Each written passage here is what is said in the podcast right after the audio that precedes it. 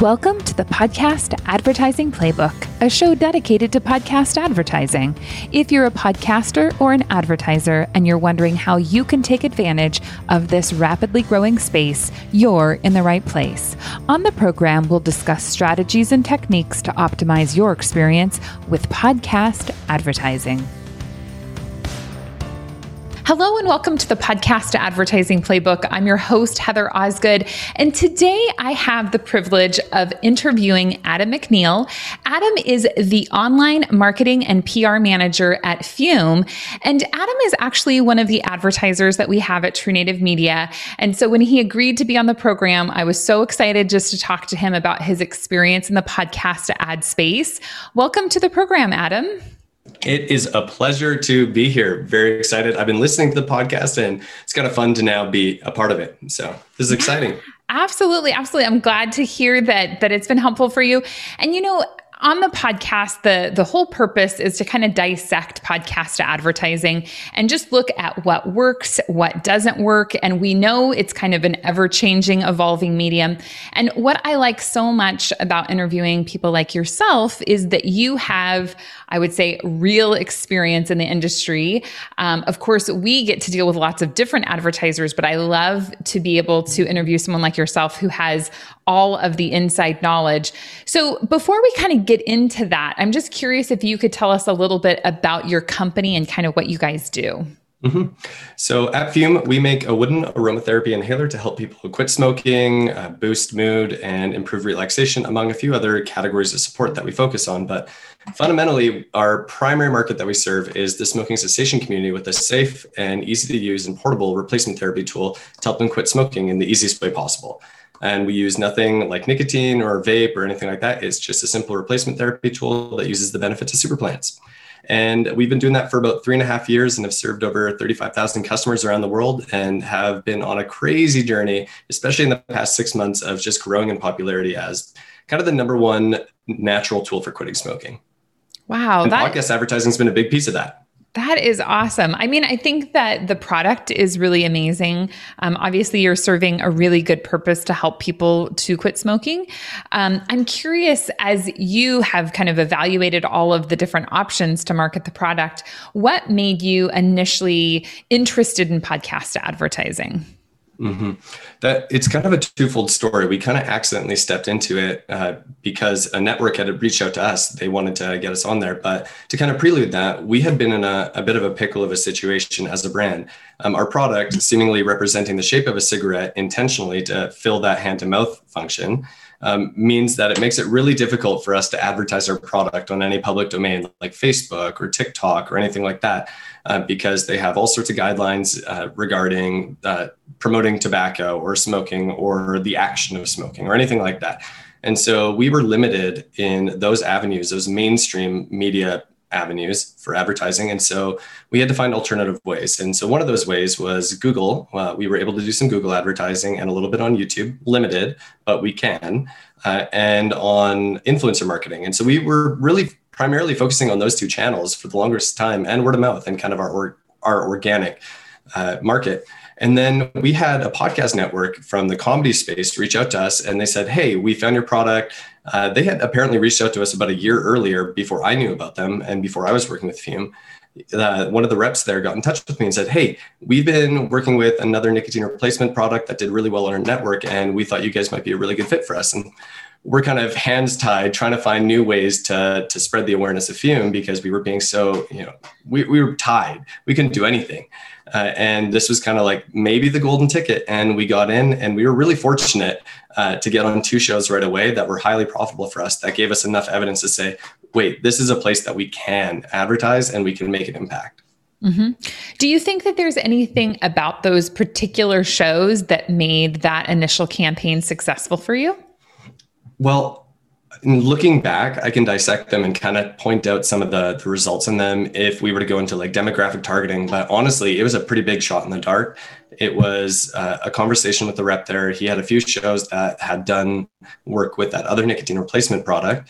And we were like, let's find out if this works. Let's throw, you know, $3,000 at this and find out if it brings back anything, nothing And if not, maybe I need to go find another job. We'll see.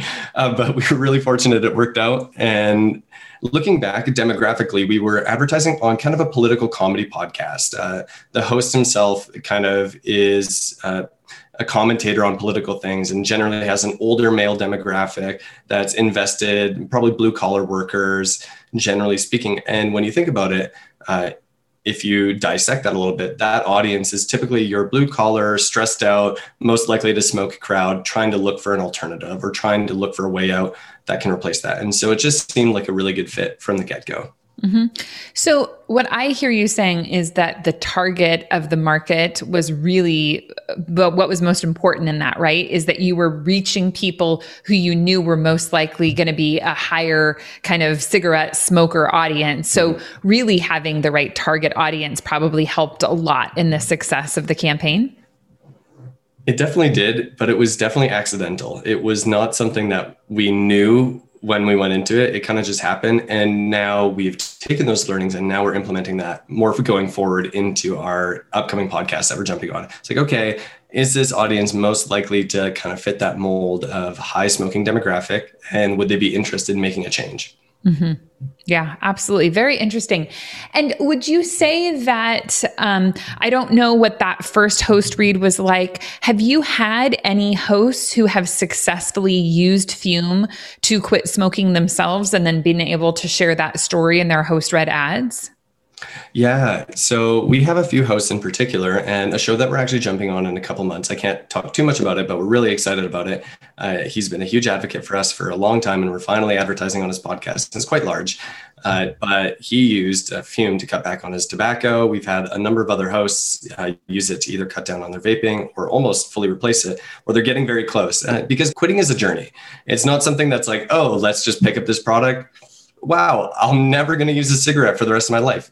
Um, now, as much as we wish that was the case, uh, it's oftentimes a more convoluted journey than that. And so the longer we can work with these hosts, the more results that we end up getting because they're slowly reducing their uh, nicotine intake and they become a greater advocate over the long term for us as they are using our product. Mm-hmm, so mm-hmm. we've seen a lot of reduction in use and uh, some that are getting very close to quitting. And we've only been advertising in the podcast space for less than six months now. Has it really only been six months? So it's yeah. really a very new platform. I thought it had been longer than that, but it's yeah. a new platform for you. Yeah, it's been really new, but it's become our number one, aside from our organic and our Google, it is our number one advertising platform now. Uh huh. That's amazing. So, when you look at it being your number one platform, I know that oftentimes marketers look at their social media ads, and, uh, you know, I think most people feel like I've got this scenario with my social media ads. I know if I invest X number of dollars, I target this specific audience, I use maybe these sorts of headlines or these sorts of photos, I'm going to generate a certain number of, you know, conversions from that campaign campaign. I, I think that people spend so much time focused on the social media ad aspect. But then we also see that a lot of times those, you know, ads maybe aren't as effective. I know there's so many changes that are happening with privacy around mm-hmm. social media ads in particular. So I, I do think oftentimes people kind of jump ship from their social to their podcasting. But when you're thinking about really looking at the channel and seeing kind of its effectiveness, do you think that you've been able to come up with a strategy that is kind of something you can reproduce time and time again so that you can say gosh i know if i get on this kind of podcast um, i i work in this way that it will most likely result in a specific return on my investment I think we're getting closer to that. Um, we've only been in it for six months, so we right. haven't even seen the lifetime value of some of our shows that have aired, you know, six months ago that are still getting a sale here and there. Like we've ended contracts with shows four or five months ago that we still get a trickle sale in here today or you know last week or who knows so how long is that going to go on for will that be another year will that be another couple months we're unsure so i'm not sure the long term journey yet of our efforts but right now i'd say we're actually trying to pivot our strategy a little bit um, we focused a lot on finding bigger shows with really strong advocates for our product. Uh, but we found that that was a little bit slow. It would take us a long time to find another good winning show for us, another show that would, you know, bring us a 3x ROAS or whatever it was. and we were spending you know $1500 $2000 on an episode you name it and we'd run that show for four or five six weeks and we'd get close or it wouldn't work out and then we'd have to restart and find one one new show. We're pivoting a little bit and we're looking at transitioning to doing a lot more smaller shows and building out our micro influencing podcast advertising efforts whatever you want to call it but really spreading wide so we can get a little bit more data.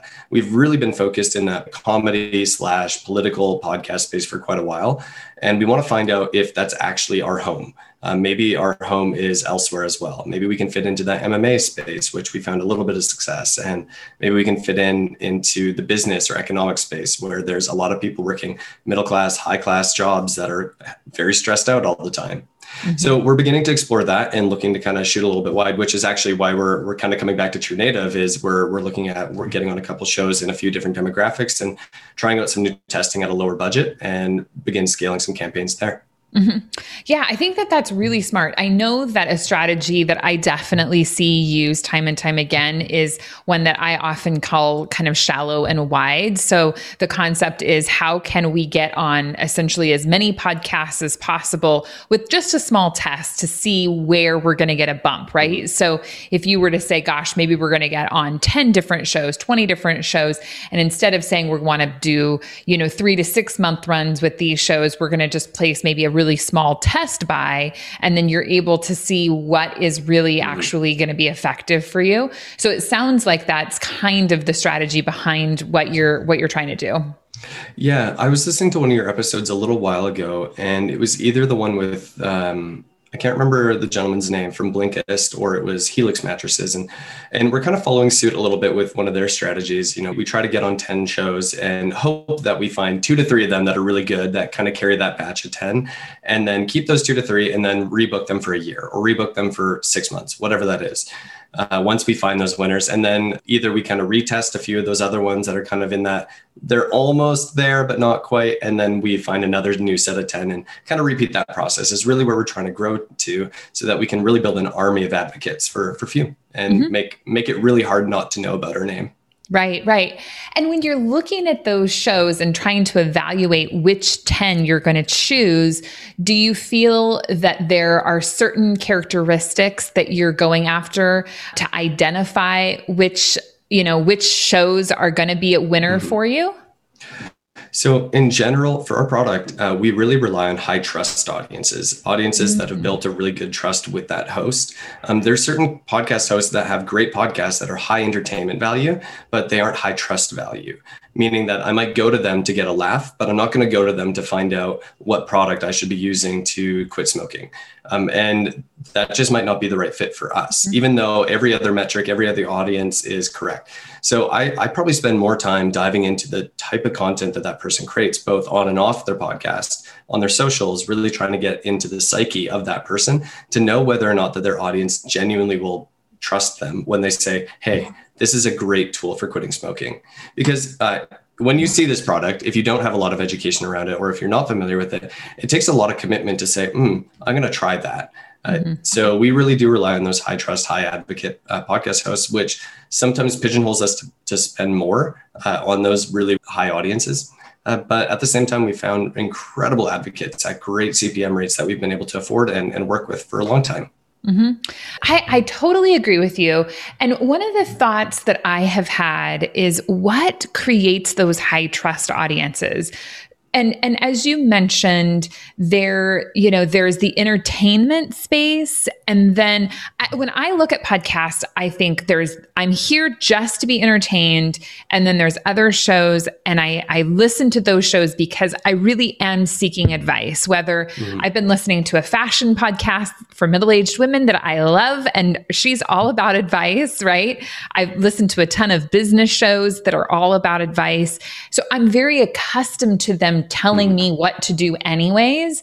And so I feel like, gosh, if they sneak in, um, you know, a product placement, you know, product endorsement, I'm going to be more likely to say like, oh, well, I've already trusted them mm. for all of these other recommendations so that's one set of, of my you know thinking and but then also i feel like just because you're in an entertainment space doesn't necessarily mean that I maybe don't relate to you. You know, so like maybe mm-hmm. as I'm talking to the host, maybe the host doesn't make a ton of, of recommendations or or provide a lot of advice, but I think like, man, like I really see eye to eye with this host, or I just really maybe I mm-hmm. admire the host. So I think there can be different levels of trust building when mm-hmm. you look kind of across the the podcast landscape, do you think that there are certain maybe genres or types of shows where there is more trust that's being built?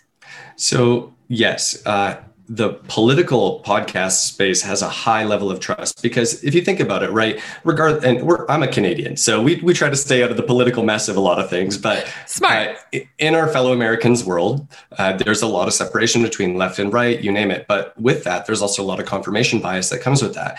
And so if you have someone that is either a herald on either side of that recommending something, their entire army that looks to them for advice on political leanings or whatever that is, or uh, conversational topics, uh, you're going to take their word uh, much more seriously than you would probably that person that's kind of in the middle. Those hardcore people that either lean very far one way or very far the other actually end up being some of the strongest influencers because they're so clear on what they stand for, whatever it is, that if they say, I stand for Fume, uh, they know that that person actually stands for that product. And they're not just doing it for a product placement or not just doing it to make a buck, uh, that they've chosen that product. And so I found that those audiences can be pretty crazy in terms of how much they will buy into a product.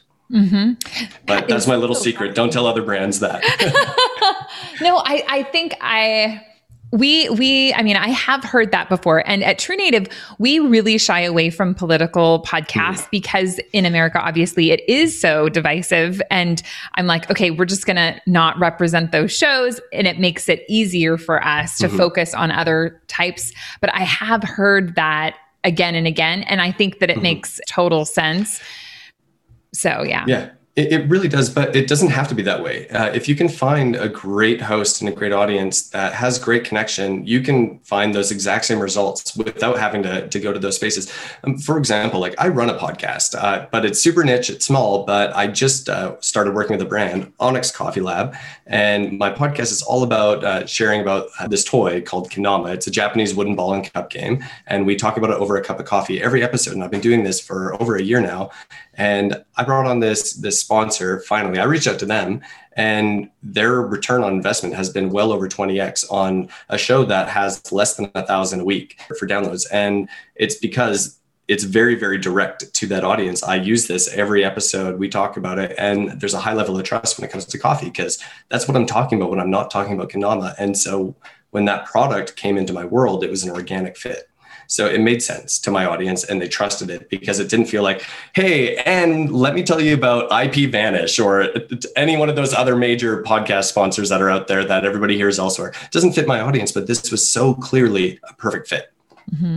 Well, and I think that's such a great transition into influencer marketing. And um, if you've been listening to this podcast for very long, you know that I definitely really look at that host read ad as being influencer marketing. And that to me is what differentiates host read podcast ads from mm-hmm. most any other ads out there. Obviously, we've got all of we've got the whole influencer space that's happening, but I believe that the power of audio in a lot of ways can sometimes trump what is provided in other influencer kind of realms and spaces. I know you guys have definitely, I believe, sampled into other forms of influencer marketing. Mm-hmm. How has podcast influencer marketing differed maybe um, in terms of overall results from like a, just a standard social media influencer campaign? Mm-hmm. So when I actually joined Fume, I joined as the head of influencer marketing. So that was what I came in to do was to build out the influencer program. And we had kind of started that and it had grown and it had done pretty well for us. Like it was very profitable, high ROAS, but the amount of time investment that goes into every influencer activation, the amount of, of relationship investment that you put into every conversation and all the work that goes in for that profitability, for that return can sometimes be exhausting until you find those, you know, you could call them like a gold mine influencer, an influencer that will go above and beyond for your brand, will become a hardcore representative, you name it, whatever it is, and they bring in buttloads of, of money. There's no no better way to put it. Uh, they're fantastic, and we find those every now and then, but it takes a long time to get there. And the scalability of influencer marketing requires a lot of manpower to do that. Podcast advertising is a little bit different. I can work with an agency or representation agency like True Native and scale a program much more effectively or much more efficiently while still getting that same sort of host endorsement or influencer endorsement in a different kind of way. I think they kind of work tandem though. I, I wouldn't disregard influencer marketing because it can be incredibly powerful for launches, promotions, for getting more awareness out there, and especially just reaching the same people on a different platform, which we found to be really, really impactful. When you hear uh, Heather Osgood talking about whatever brand she's talking about on Twitter and on her podcast and on her social media, you start getting this web uh, wherever you go where you just can't not hear about Fume, no matter if you're on Instagram, Facebook, YouTube, whatever it is. And that's kind of the world that we're trying to build is that wherever you go, you see Fume and you know that that's the best tool. Mm-hmm. I think you bring up such a good point and one that I believe we need to pay more attention to in this space. So, I really believe that podcast ads are influencer marketing, but mm-hmm. also everything should and can be integrated, right? So if we've got a podcast ad read, why can't that be supported by a Facebook post, an Instagram story, a Twitter post, right? We can integrate all of it. And I'm I'm wondering how often when you're working with influencers do you see kind of a full integration across many of their platforms?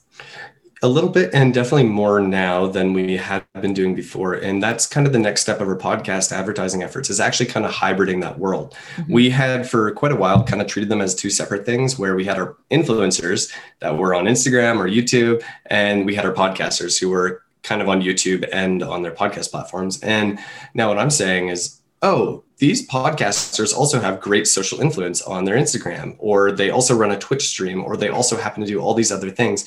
Uh, what are ways that we can fully brand them or fully work with them as a brand across their different platforms? And that's kind of the step we're working on in this quarter is how do we create some uh, influencer style activations with our podcasters? Mm-hmm. I think that's great. The other thing I think is really important is that there there can be a difference between an ad and a sponsorship. Mm-hmm. So if we're thinking about an ad, I feel like an ad is really like a read or a handful of reads, right? They're just ads. Whereas sponsorship can be, hey, I'm going to kind of get behind you as the influencer, right? Fume is going to sponsor you. We're going to sponsor the show. We're going to mm-hmm. be on your social. And I think there can be a much deeper relationship that is created and one that is reciprocal because if I see, oh my gosh, this brand is so interested in me, the influencer, they're willing to invest in my audience and in the the content I'm creating, then I think the the influencer gets behind that brand more and kind of brings it to their audience. And you know, the goal is for us to have very clearly defined ads that have really clear calls to action. But we also don't mind, like you said, like with Onyx, like how can I maybe just slip this in to mm-hmm. some of the content that I'm creating? And I think that really is powerful for brands. And so there is that difference oftentimes between just running an ad and running a sponsorship. Have you mm-hmm. seen that to be true, or have you had any experiences with that? Um, well, I think we're getting closer to the place where we're, we'd be creating more of those sponsorship style uh, projects. Mm-hmm. Uh, we're looking at potentially onboarding with the new show as one of their sponsors as they're getting ready to launch their show and becoming kind of an advocate for that show uh, in launching it. So we're beginning to look at more of that kind of work as we kind of work forward in deepening that influencer relationship. There's a brand out there right now that's doing some really cool work uh, called Cuts Clothing. I'm not sure if you're familiar with them as a brand and Ethan there, uh, he's their brand director, and they've been creating a series of these influencer style campaigns where they're creating podcast style interviews with these influencers that they've been working with for a while, creating these full interviews, these projects, these film pieces. They're amazing, they're stunning, mm-hmm. and they're just deepening the relationship with these influencers to the point where that influencer is getting just as much value from the brand in exposure as that influencer is bringing to the brand in exposure. And those are the best kind of relationships because at the end of the day, you and I both then come to the table saying, how can we make this thing better? Uh, how can we work together to grow this thing instead of me as a brand just being like, all right, how can I, how much more money do I need to pay you to get you to do this thing? But when we can work together to make something happen, uh, that's, that's where real, real work happens. I totally agree. I think that's really amazing. I'm sorry, what did you say the company was called? Cuts Clothing? Yeah, Cuts Clothing. They're like uh, premier men's uh, business clothing. The sport of business is like their catchphrase uh, clothing for the sport of business. Wow, how fascinating. I'm gonna have to check that out. I totally agree with that because it it's a I think a lot of it is about the reciprocity that's happening, right? Mm-hmm. Between mm-hmm. the two entities and trying to work together. Now, that being said, I still believe that there is a place for testing and making sure that those partnerships are strong. So as you maybe look back on all of the ads you've run so far, you could say, well, we know the top performers are these, you know, handful of shows and we mm-hmm. want to go deeper with them because we know that there's already mm-hmm. a fit. We know their audience already is responding to the product. So how do we go maybe deeper after testing? So I, I definitely see a place for, you know, making sure that you test and then kind of taking it a step further. We haven't talked much about kind of the size of the audience. I know that's a question mm-hmm. that comes up frequently. And with however many podcasts there are now. I don't know. I think that recently I heard there was 2 million now, but so um, there's so many, new one right? coming up every day. a new one, yeah. But so we've got a lot of smaller shows out there. And I know you mentioned that you're kind of trying to buy into some of the smaller ones to test. Mm-hmm. And I think you're testing probably genres, audiences, and that'll give you the opportunity to scale. But how small is too small? You know, we have worked with a couple really small shows, mostly because it was an influencer that we had already worked with and they were launching a new show and they wanted to bring on a, us as a brand because they already really liked us. And we're like, yeah, sure, why not? This person's done great for us as an influencer. Why wouldn't we support them in this new endeavor that they're going on? And to our surprise, like it, it some of them have worked out pretty well. Uh, surprisingly well for the scale of the podcast. And we track that through links like Google UTM, so we know that it's different from uh, their influencer posts that they're doing on Instagram. And it's really interesting to see the difference of engagement that they end up getting via their podcast over their Instagram influence. It's not the same. It's it's almost deeper when you get onto a podcast platform because you're spending the hour or 30 or 15 minutes letting that person talk to you in mm-hmm. your ear. And if you're committing to that, you're probably a little bit more engaged in what they have to say. And so that audience is more valuable sometimes. But how small is too small? I wouldn't say there's a number specifically, but because we've worked with shows that have been profitable that have had less than 500 downloads oh, wow. an episode, and mostly friends that we or like friends influencers i call them my friends but uh, mostly influencers that we work with that are you know smaller in certain niches that have a really dedicated audience and they do pretty well and mostly i think i bring that bias because of my show that i host. Like i bring in anywhere between 500 to 1000 downloads an episode. And i've seen the results that i can bring for a brand that have been very profitable so why wouldn't i expect that another person at that scale could bring in those results for us Mm-hmm. Yeah, I love that. And I, yeah, I think it's so interesting because I know oftentimes advertisers are looking for these really large audiences, and there's so much opportunity, I think, with the smaller shows. And I often think sometimes they're hungrier because they don't have as many ad dollars, so they might be more willing to negotiate mm-hmm. too. In terms, I'm sorry, go ahead. Yeah, I was going to say the, the other piece with that too, and this is kind of the the long-term game that we sort of play with some of these smaller shows is you kind of hope and cross your fingers for those viral moments for those yeah. smaller shows that then catch a wave and you've been on that show or you've booked out six months or whatever it is and now that show's hit a ramp or a scale and you're still paying that same flat rate that you agreed to and now you're reaping that reward of that show growing because you were there when it started mm-hmm. and some of those shows are the best we just had a show have a viral episode that 40x our our ROAS on that episode it was amazing it blew up our, our store for the weekend and put our fulfillment behind four days or something. It was amazing because of a viral episode. And we had been advertising on that show with decent results for the past six months. And it just just happened one day. And it was like, whoa. So that's kind of the long-term game. You just want one of those a month or you know, you'd wish they happen more often, but when you get them, you really enjoy them. Yeah, yeah, for sure. Um, that's awesome. That is great to hear. So how are you tracking the results for for your campaigns because i mean you're not doing it for brand awareness you definitely seem like you're doing it for that direct response so how how do you know what kind of return you're getting Mm-hmm. So we use a couple different tools. Uh, number one tool I think that most brands will use is a discount code. Uh, simplest way to track a direct conversion is to know whether or not they use their coupon code to buy. But as you know, and as I know, not every customer is going to remember that code and they're just going to go buy anyways, or whatever it is, or they'll come back three weeks later, forget the code even existed, and purchase. So the other tool that we'll use is a UTM link. We use a platform called Grin. It's like an influencer marketing software, uh, but we use that for our podcast as well. And we create UTM links that have their discount code attached with like a 30 day cookie time or whatever it is. Uh, so that's kind of the second tool. And then the third tool, we use Google Analytics or Google Ads to measure our branded uh, campaigns. So when people are just Google searching fume or breathe fume or whatever it is that the podcast host mentioned, that wooden cigarette like thing to quit smoking, whatever people want to call it, uh, we kind of look at our subset of ads that we title our branded ads. And if that is scaling and growing, that's probably primarily influenced through our podcast advertising. So we kind of use that as a third measure to, to look at. Mm-hmm, mm-hmm. Okay, great. Great, that's terrific. Um, and have you found that there are any kind of specific calls to action that work better than others? Um, you know, obviously you are a direct to consumer company. And so I feel like the free shipping gets thrown around a lot, or, you know, maybe a 10% off, but like what kind of really pulls and works for you?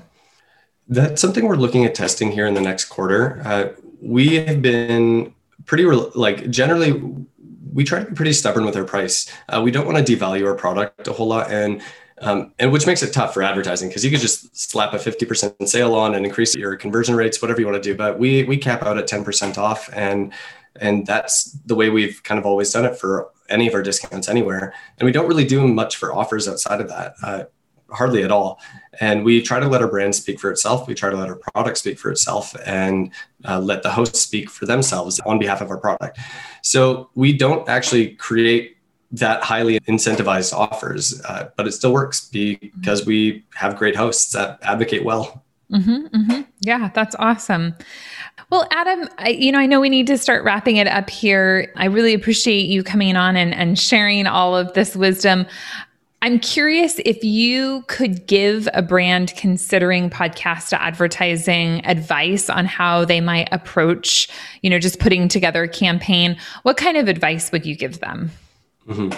Well, we started with less than three grand for, I think, six episodes on two shows. Uh, and I would say with three grand, you can probably get on 10 shows that are pretty small and start testing and finding out what kind of copy works, what kind of scripting, all that kind of stuff, and start small. Connect with someone like Heather and jump on an agency.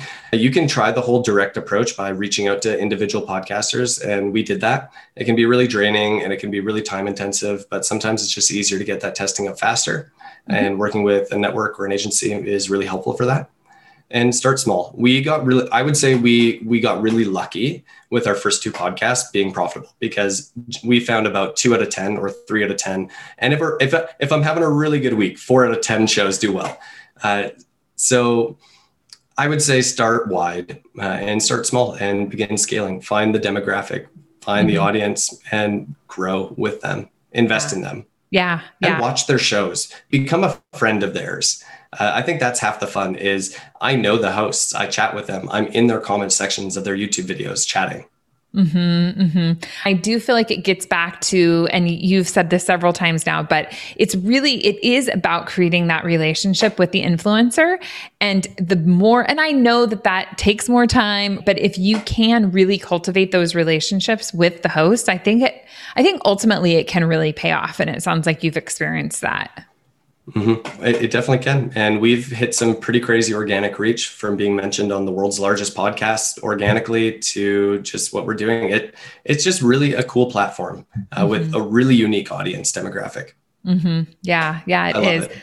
Awesome. Adam, well, thank you so much for being on this show. If people are interested in potentially trying the product out or connecting with you, where can they go to find you guys? They can head to breathefume.com and we are in the process of updating all of our homepage so we have at the time of recording this our new website up for testing so you can check it out. But if this is coming out a little bit later it should all be live by the time you're there and you can dive through our plant database and check out all the work that we're doing. It's a lot of fun. So uh, check it out and if you know someone or you yourself are looking to quit smoking highly recommend using fume. It has helped so many people and it is one of the easiest and safest tools to do it with Awesome. Well, thanks for being on the show and thanks for listening. Um, I appreciate you guys being here. And we will be back again with a new episode talking all about how we can make podcast advertising effective. And if you want more information about podcast advertising, don't hesitate to head on over to truenativemedia.com. Thanks so much and have a great day. If you want to learn more about how to be a market leader in podcast advertising, reach out to us at truenativemedia.com.